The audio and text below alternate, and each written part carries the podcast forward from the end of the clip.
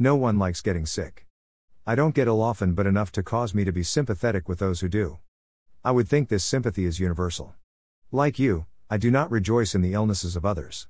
Thus, you and I will find what follows a sad and concerning statistic.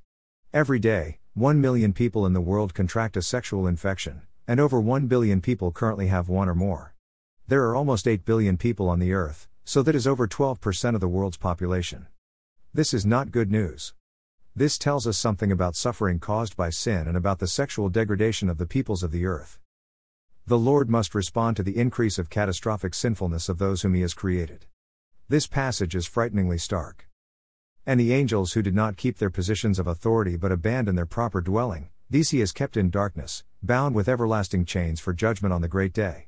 In a similar way, Sodom and Gomorrah and the surrounding towns gave themselves up to sexual immorality and perversion. They serve as an example of those who suffer the punishment of eternal fire. Jude 6 7. 1. This is equally as stark. But the cowardly, the unbelieving, the vile, the murderers, the sexually immoral, those who practice magic arts, the idolaters, and all liars, they will be consigned to the fiery lake of burning sulfur. This is the second death, Revelation 21 8. In spite of the statistics concerning sexually transmitted diseases, it's interesting, isn't it, that for decades, Hollywood has encouraged sexual activity while never dealing with its consequences. If it's not graphic, it's implied, over and over again. Sinful? You're kidding, right? You're a prude if you're a virgin, and something is wrong with you. Syphilis? Chlamydia? Who cares? Having said that, I can't help but wonder what the Lord God Almighty is up to at the present time. Recently, we have heard about the discovery of the viral disease monkeypox. This is one of its ugly symptoms, according to the Centers for Disease Control. A rash that may be located on or near the genitals, penis, testicles, labia, and vagina, or anus, butthole, but could also be on other areas like the hands, feet, chest, face, or mouth. 2. It is one ugly virus. I find it interesting that this virus has appeared now that AIDS is in decline, although around 680,000 people died of that viral infection last year.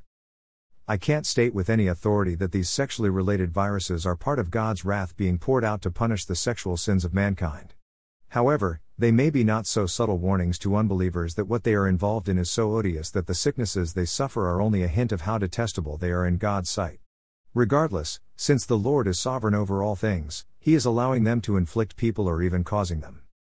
Now, let me immediately make it known that you, I, and everyone reading this article are fallen creatures. We may not be partaking of the sins about which Jude and John wrote, but we are sinners, as much deserving of the wrath of God as anyone else. The difference, of course, is that we have been and will be saved from that wrath because we have been cleansed by the blood of Jesus. If we confess our sins, He is faithful and just and will forgive us our sins and purify us from all unrighteousness. If we claim we have not sinned, we make Him out to be a liar and His word is not in us. 1 John 1 9 10. If you are in need of deliverance from the result of these sins, cleansing and forgiveness are just a prayer away. Beseech the one who loves you, Jesus, to save you and set you free. 1 All scripture quotations are from the Holy Bible, New International Version, 2011. Zondervan. 2 https colon slash slash www.cdc.gov slash poxvirus slash monkeypox slash symptoms.html. GIF courtesy giphy.gif.